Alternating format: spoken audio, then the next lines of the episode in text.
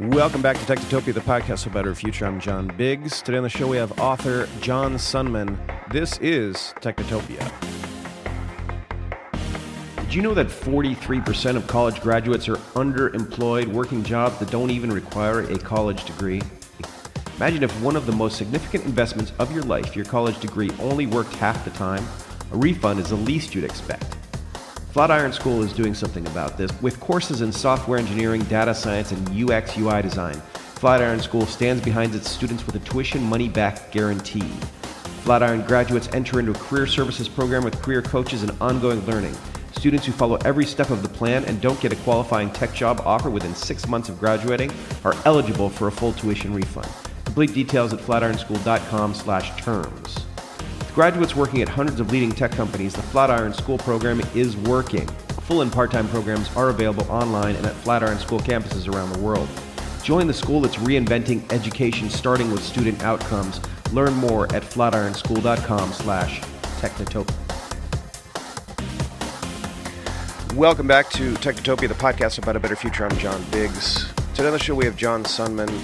He's a writer, a thinker, and a national treasure. I believe I called you once, John. At least once, John. I appreciate it. Welcome back to the show. So the, you're, you're you're the first you're the first second you're the first two time two time uh, show recipient here. Well, I'm very honored. I know.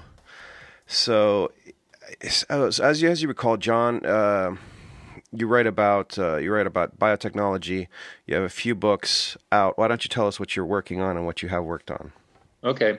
Well, I, I've, I've worked um, as a novelist. I have uh, four novels out, starting with my first one, uh, Acts of the Apostles, about 20 years ago, uh, about a Silicon Valley cult uh, of uh, brain hacking uh, technologists. And I write uh, mostly about the convergence of biological and digital technologies. Uh, I do have a background as a technical writer in Silicon Valley and elsewhere, working for computer companies. Mm-hmm. Um, but but uh, so as a writer of nonfiction and technical stuff, I write about anything mostly science related or software hardware related. Um, and as a novelist, I've I've got a new book coming out, which is a prequel to my first novel, and uh, I hope the timing is fortuitous or appropriate. It's 20 years since I wrote the first book, and the, the new book is set 20 years before the first book. It's about the most of the uh, main characters in Acts of the Apostles when they're teenagers. Mm-hmm.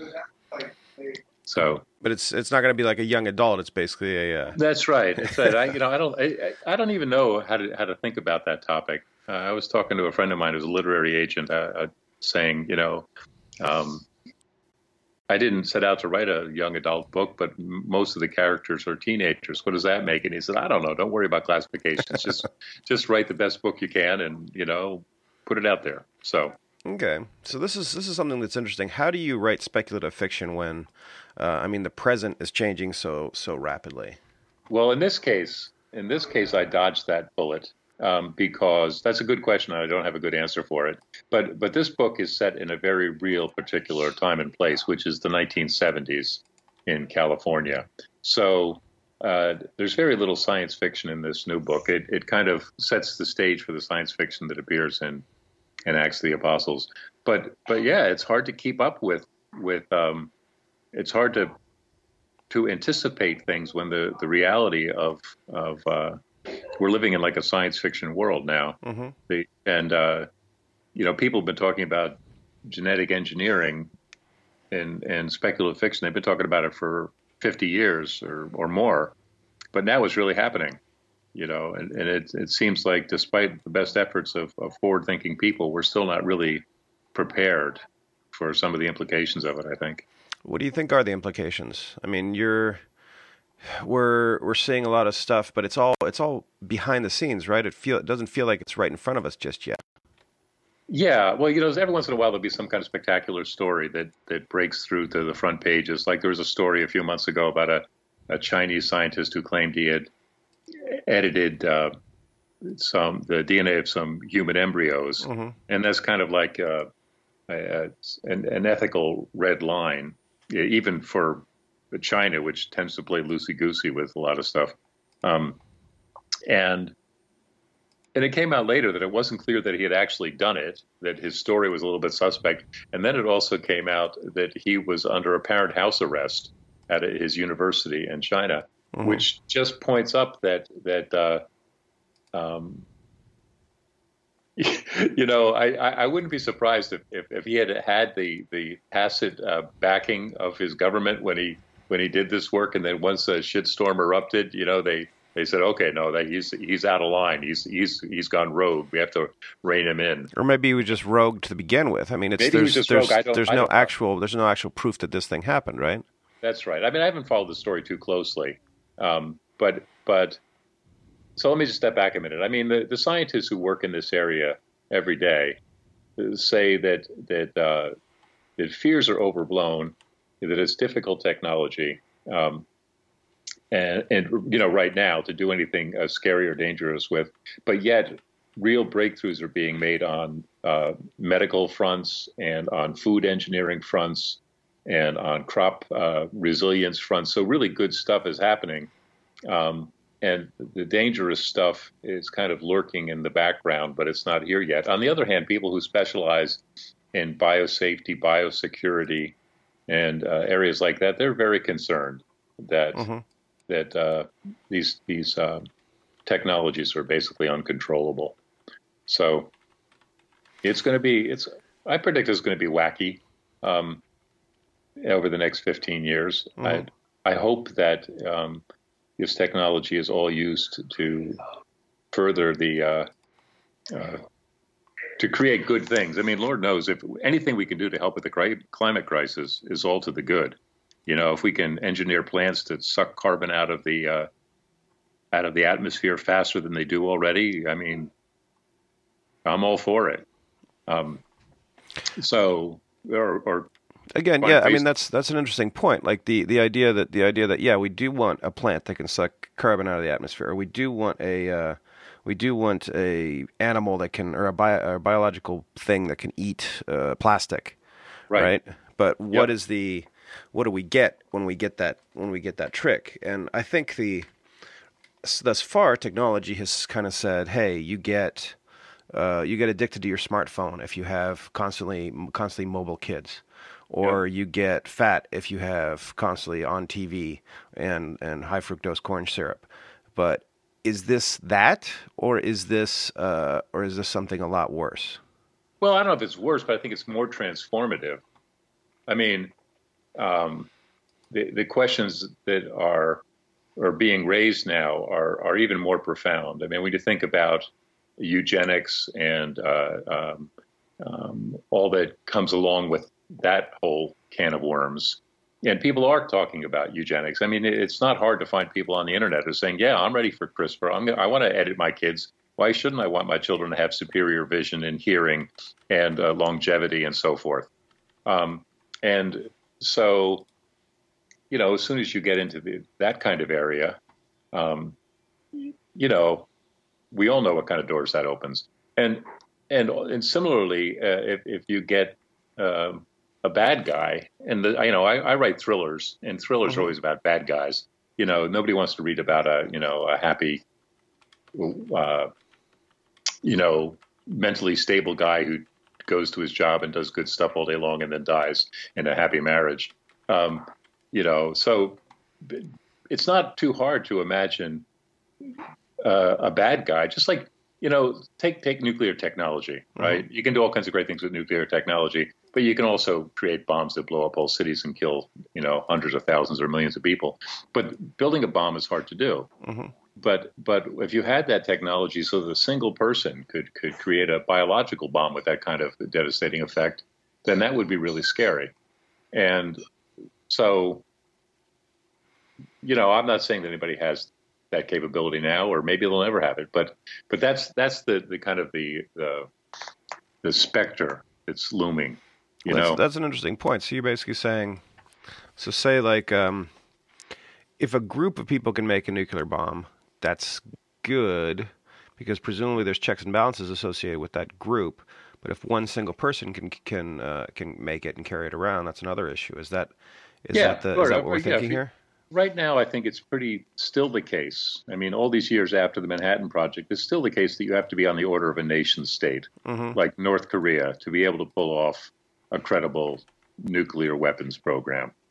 You know, you have to have the centrifuges and the heavy water and the source of your uh, fissile material and and all that stuff, which you really can't do if you're just a, a gang of terrorists. You know, but but if you had, you know, 15 or 20 bright scientists uh, working um, to do something nasty, I mean, look what look what um, people who engineer addicting drugs do. Mm-hmm. You know, fentanyl or whatever. I mean, these are obviously monsters, in my opinion. People who who will uh, concoct uh, unimaginably addicting drugs that kill people almost inevitably. Um, but you know they, they do it for whatever reasons money to make money is one of them and maybe just to to be evil i don't know i don't know what causes some people to engineer fentanyl and and mix it with heroin and sell it to people well, i mean just, that's that's that's an interesting point you're saying like uh, we don't need we don't need a well actually you kind of do because the there was a there was a recent uh, piece about uh, just designer drugs which aren't even yeah. designer they're basically just they're just basically taken from uh, from public uh, scientific research that says this one is slightly similar to cannabis, but it does X, Y, and Z, which is a lot worse than cannabis. Yeah. And yeah, and then you engineer it in your in your small lab, and mm-hmm. you and you and you distribute it.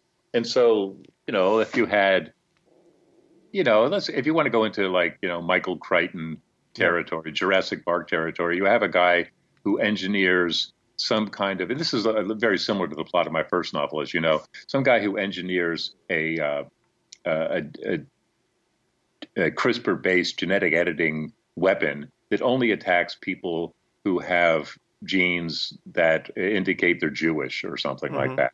You know, the, the, the Tay-Sachs gene or whatever. So you, it finds those people and kills them. I mean, that stuff is is not as far fetched as it used to be. You know, it's it's still far fetched now, but maybe it won't be ten years from now. Mm-hmm. So, so I think those are the uh, those are the the questions that are I think a little bit more more profound than just uh, uh, getting addicted to smartphones because the, you know it, they the, the, the jolt that you get the the serotonin response that you get from seeing a tweet liked or something, uh, you know, gets you quote addicted unquote to it. Mm-hmm. I think I think that, that the things that address uh, the nature of, of what it means to be human, for example, uh, are, are a little bit deeper than, than that. And also, I think that it's really scary and frustrating to me how, even among educated people, the magnitude of the climate crisis is underestimated. Mm-hmm. You know, and so I think really, really big and bad things are potentially imminent. So, like, so, know, I think, so, I think, that, yeah. So that's that's pretty that's pretty deeply deeply pessimistic. So what so what do you think? How do you think this ends? I mean, you live on Martha's Vineyard, right? So you're you're about to go underwater.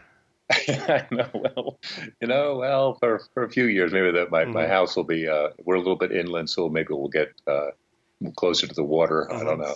Um, no, I I, am a little bit encouraged by the recent election of all uh, uh, the young people and, and women and people from underrepresented groups to the Congress. And, you know, United States right now is taking a very retrograde position on the world stage in almost every area. Mm-hmm. And if we can change that around so that we become uh, peers with our, uh, you know, fellow nations, and maybe assume some kind of position of leadership again, maybe um, we can put our scientific uh, and cultural resources to bear on this problem. And you know, it's still not it's still not hopeless, but but uh, you know, when you have uh, a majority of the U.S. Senate rejecting the very idea of science, that's just not a, a, a uh, a prescription for much progress. But on the other hand, that used to be the case of the House, and it's not anymore. So if the House can change, maybe the Senate can change, and maybe we can mm-hmm. get a handle on it. Well, so I'm not totally pessimistic. It's just saying if we, if we, keep going on the road we're going, we're totally fucked. Have you know, have you seen a have you seen a uh, a precedent to this? And I guess politically, you're a little bit older than me, but like I'm sure, I'm sure you've I'm sure you've seen a few more presidents than I have. But what's the is there anything that uh is there anything that's that's that that we can say oh this happened before and it's not and it got it got fixed right? Yeah, well, you know, like I, I think I said during our, our last conversation, John, you know, if you if you were in in Vietnam, if you were, you know, a Vietnam, Vietnamese villager in 1968 and B-52s were dropping bombs on you, um, it pretty much looked like the end of the world, and it was. Or if you were in in Dresden in 1945, um, you know, so the end end of the world scenarios have happened before. I think the one that most people are familiar with is World War II. I mean, the the Holocaust. Um, you know, the Nazis nearly won. I mean, it was it was a near thing. You know, so so certainly there have, and that who knows where the world would be today if they had Mhm. won. You know, but but um, so certainly humanity has faced deep deep crises before. Uh, you know, the Black Plague uh, killed 40% of the population of Europe, I think, or something like that, or maybe more. But they didn't have science. They didn't have a way to understand what was really going on. But but uh, but we do now. So no, I, I don't know. Um, I think that that uh, uh, nature doesn't care. The, the facts don't care whether people believe in climate change or not. It's it's real, and uh, and I think that the migrations out of Syria uh, and out of Africa and out of Central America can be partially attributed to climate, the climate crisis, and you know droughts that are coming and crops that are failing and so forth. So, I mean, there's very complex political, social, whatever reasons, but the climate change is also a factor. hmm You know, when you can't grow food, you leave. You go. It's like you know, like they left the Dust Bowl in the 1930s in America. You know, when there's when there's nothing but dust to eat, you go someplace else and try to find food.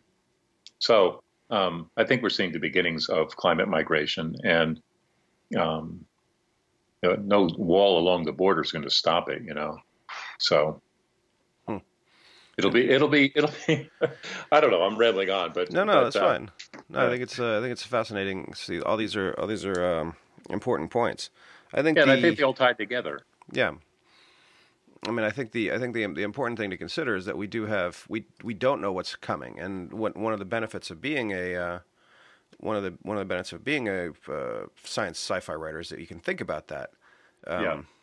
But unfortunately, it feels like it feels like there's so much so much the science sci-fi right now is going to be basically uh, is going to be basically pessimistic because the because it's dystopian. Is there is there any is there any benefit to thinking in a dystopian way uh, as a sci-fi writer in a, in weird times? Well, you know, I've been thinking about this somewhat. Some people, and most prominently uh, Neal Stephenson, people who write speculative fiction, Mhm. have made a, a, a call for positive vision as science fiction. That forget the dystopia, and nobody needs it, nobody wants it, um, or it's not helpful in any way. And so, try to find a, a way to create a literature of the future, a forward-looking liter- literature that's still interesting and not Pollyanna uh, silly, uh, but hopeful. And uh, I think that's an interesting point. I, I, you know, I said before that I don't believe in polemical literature. You know, uh, uh, books that are trying to convince you of an argument. I just believe in, in, in literature and art that portrays the reality and uh, asks pertinent questions, either explicitly or implicitly. But I'm, I'm rethinking that. But I think I think I might have told you my, my older daughter, who is now in her uh, mid 30s or late 30s, when she was in high school, um, she led a little rebellion in her honors English class, and she said, um, "We're not going to read any more dystopian books." She said, "We know, we know." Uh, we've read the book where the dog dies, and the one where the kid gets cancer, and the one about the alcoholic, useless parents. Mhm. And uh, you know, we get it. We get the point. Everything sucks. but that doesn't mean we're going to read your stupid books anymore. Mm-hmm. So she she organized a boycott of, of her students. Say, no, we're not going to read any of this dystopian, unhappy shit. Give us books that are, you know, with a something that we can enjoy. And they changed the syllabus. So and then and then she added, listen, if I wanted to read that dystopian crap, I just read my dad's books. So so that kind of put me in my place. All right. But but anyway, so no, I, I think it's an interesting it's an interesting question. I you know as, as a novelist, uh, you know, you've heard this from lots of other novelists. You know, you have an idea, but the story kind of goes where it wants to go. I mean, it's a cliche, but in my case, I found that it's true. I've heard it from lots of other writers. You think you're going to write one story, and what comes out of your fingertips turns to be going out in another direction. So I don't set out to write books that are utopian or dystopian. I just write out to write a story about my characters, and mm-hmm. then we see where the story goes. You know. Interesting. What's uh when, when's the new when's the next book coming out? Oh well, John, you've heard me say it's coming out two months from now for the last five years. Yeah, yeah exactly. But it, it, it, will be coming out in the spring. Matter okay. of fact, I'm in, I just had a discussion with a publisher. I was in Manhattan two days ago, and I think I've got an exciting deal that I'll be able to announce soon. All right, very so good. so I'm I'm very I'm very positive about it. And they just and go over is, to they go over to Wet Machine to find out your news, right? Well, go over yeah, go over to johnsundman.com. Okay. And uh, Wet Machine is my old website. It's still around, but it's a little bit bent in the doldrums. But johnsundman.com is a little bit more up to date. And I hope people will sign up for my newsletter there. You can get a free copy of my novel, Biodigital, free for download just for signing up for my newsletter. So I think that's a pretty sweet deal, you know, a whole novel. so just just for listening to this podcast, actually. Just for listening gotta, to this podcast, yeah. absolutely. JohnSundman.com, sign up for the newsletter, get a copy of Biodigital. All right. I'm I'm hoping I'm hoping that we're but we're both wrong in terms of the cynicism of the uh, of the age because I mean look the Dust Bowl ended with what Hollywood essentially. Yep. Yep. And Dust Bowl ended with Silicon Valley. Uh, so. Yeah, and the Nazis were beat. You yeah. know. I never thought they'd come back from the fucking grave, but they, are they're, they're trying to make. but they were beat before, you know, and so we can beat them again. All right, yeah. there we go. John Sundman. thank you for joining us again. Oh, thank you, John. All right. This has been Technotopia. I'm John Biggs. We will see you next week. Technotopia is brought to you by Happy Fun Corp. Happy Fun Corp is a design driven technology company in Brooklyn, New York that specializes in building mobile and web applications for startups and Fortune 500 companies. Whether it's a new mobile or web application that will help people experience the internet in a fun new way, or software that will interface with a new piece of top secret hardware, Happy Fun Corp is always up to the challenge. Big or small, Happy Fun Corp loves building software and loves working with great people. Come build with them. HappyFunCorp.com. Technotopia is also sponsored by Jaywalk. Jaywalk is a new app that pays you to walk. You can try it out at jaywalk.me. It's created by me, John Biggs, and a few of my friends. Jaywalk.me, please check it out.